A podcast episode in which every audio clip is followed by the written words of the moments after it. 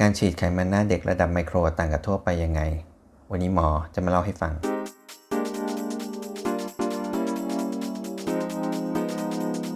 คุยกับหมอบีศัลยกรรมตกแต่ง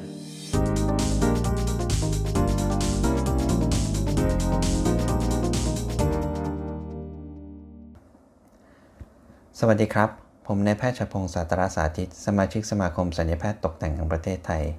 วันนี้มาคุยกับทุกคนในเรื่องของการฉีดไขมันใบหน้านะครับ ว่ามันต่างกันยังไง การฉีดไขมันไมโครคืออะไร ทุกคนคงจะเคยได้ยินการโฆษณา ปัจจุบันว่ามีการฉีดไขมันที่ใบหน้า เพื่อหน้าละมุนบ้าง หน้าเด็กบ้าง ทั้งหลายนะครับ แต่ว่าทุกอย่างมันมีรายละเอียด ถ้าได้ผลง่ายๆ ใครก็ทำได้ก็คงไม่ใช่ เพราะนี่คือการผ่าตัดนะครับ การดูดไขมันมาฉีดนั้น เราอยากได้ไขมันตัวเองมาทำประโยชน์ เพราะว่า การมีอายุของใบหน้าคนอะมันก็คือการเริ่มสูญเสียไขมัน หรือที่เราเรียกว่า baby fat ไปตั้งแต่เราพ้นวัยแรกรุ่นมานั่นเองนะครับทำให้เกิดมีการตาโหล มีหน้าผากแห้งขมับตอบนะครับ มีร่องแก้มมาอะไรก็แล้วแต่ เหล่านี้มันทำให้ผิวเราทิ้งตัวตามแรงโน้มถ่วงของโลกลงไปได้มากขึ้นเรื่อยๆนะครับ จริง ๆ กระดูกเองก็มีการเปลี่ยนแปลงแต่วันนี้เราพูดกันเรื่องผิวก่อนนะครับ ในปัจจุบันนั้นมีการใช้ฟิลเลอร์หรือ hyaluronic acid มาทดแทน มาช่วยเขาได้เปรียบในลักษณะที่มันเตรียมมาแล้วนะครับโมเลกุลเล็กฉีดง่าย และมีความเรียบได้ง่ายนะครับแล้วก็จะอุ้มน้ำโมเลกุลน้ำไว้กับตัวเองทำให้หน้าเราดูเล็กลงนั่นเอง เพราะฉะนั้นแต่ว่ามันมีราคาสูงนะครับ เราจะต้องใช้ hyaluronic acid ที่เป็น pure และเป็นของแท้ หรือว่าได้มาตรฐานเท่านั้น ไม่งั้นจะเกิดสารตกค้างนะครับ อย่าอย่าเอาราคามาเป็นที่ตั้งนะครับ เพราะฉะนั้นการจะใช้ไขมันจริงมาฉีดให้เนียนเหมือนกับ ฟิลเลอร์นั้น อันนี้แหละคือเราต้องใช้ไขมันระดับไมโครนะครับ ถ้าดูดมาฉีดอย่างเดียวก็จะเป็นก้อนๆ และทุกที่ที่บอกว่าฉีดไขมันก็ไม่ใช่ไขมันระดับไมโครนะครับ ไม่ใช่ทุกที่นะครับที่จะทำอย่างนั้น การดูดไขมันระดับไมโคร เราจะต้องใช้หัวดูดพิเศษ เล็กกว่าการดูดไขมันทั่วไป ด้วยแรงดูดที่เหมาะสม ซึ่งอันนี้แพทย์ก็ต้องรู้นะครับ การเจาะดูดนั้นเป็นแผลเล็กๆครับ ไขมันที่เรามาก็เอามาจากท้องกับต้นขา แต่โดยประสบการณ์ส่วนตัวแล้วหมอชอบไขมันที่ต้นขามากกว่า ซึ่งมีโมเลกุลที่ละเอียดและแน่นกว่านะครับเวลาเราเอามาทำนะครับหลังจากนั้นก็จะต้องมีการปั่นแยกเซลล์ซึ่งปั่นเท่าไหร่ความเร็วเท่าไหร่ อันนี้คุณหมอก็ต้องทราบนะครับ หลังจากแล้วก็เราก็จะต้องเอามาตัดทอนเซลล์ให้เล็กลง เราปั่นเซลล์เพื่อแยกเอาเซลล์ที่เราไม่ต้องการเป็นพวกโมเลกุลเลือดหรือว่าน้ำเลือดอะไรก็แล้ว แต่เหลือแต่ fat pure ๆมาตัดทอนเซลล์ process เหล่านี้มันจะทำให้เซลล์ต้นกำเนิดของไขมัน หรือสเต็มเซลล์ที่เราเคยได้ยินกันออกมาทำงานกับเราได้ดีขึ้นด้วยนะครับ มันเลยทำให้ผิวหน้าเราดูเด็กลงด้วย เหล่านี้ต้องใช้เครื่องมือเฉพาะทุกอันเลย และที่สำคัญตั้งแต่ process ที่เอาไขมันออกมาจากร่างกาย จนเอากลับเข้าไปในร่างกายจะ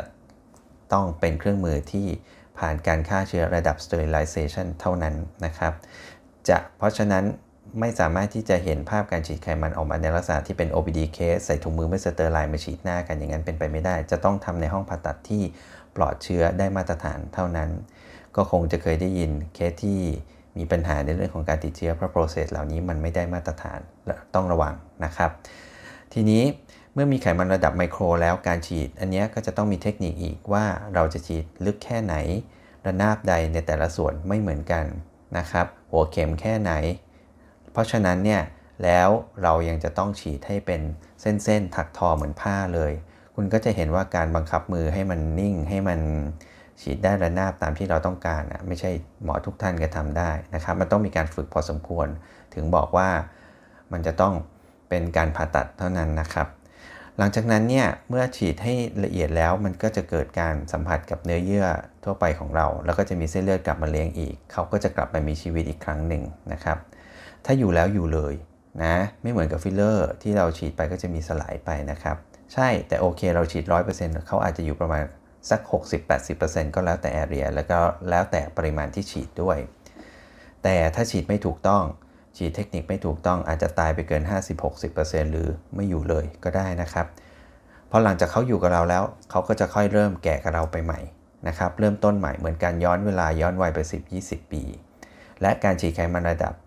เซลล์ระดับไมโคร เพื่อให้หน้าอ่อนเยาว์นั้น ไม่จำเป็นจะต้องฉีดจนหนกนูนเป็นปะทองหัววุ้นหรืออะไรก็แล้ว แต่ยกเว้นว่าเราต้องการเพิ่มขนาดของส่วนนั้นเช่นโหนกแก้มหรือไขมันเราอาจจะฉีดให้นูนขึ้นอีกเล็กน้อยนะครับ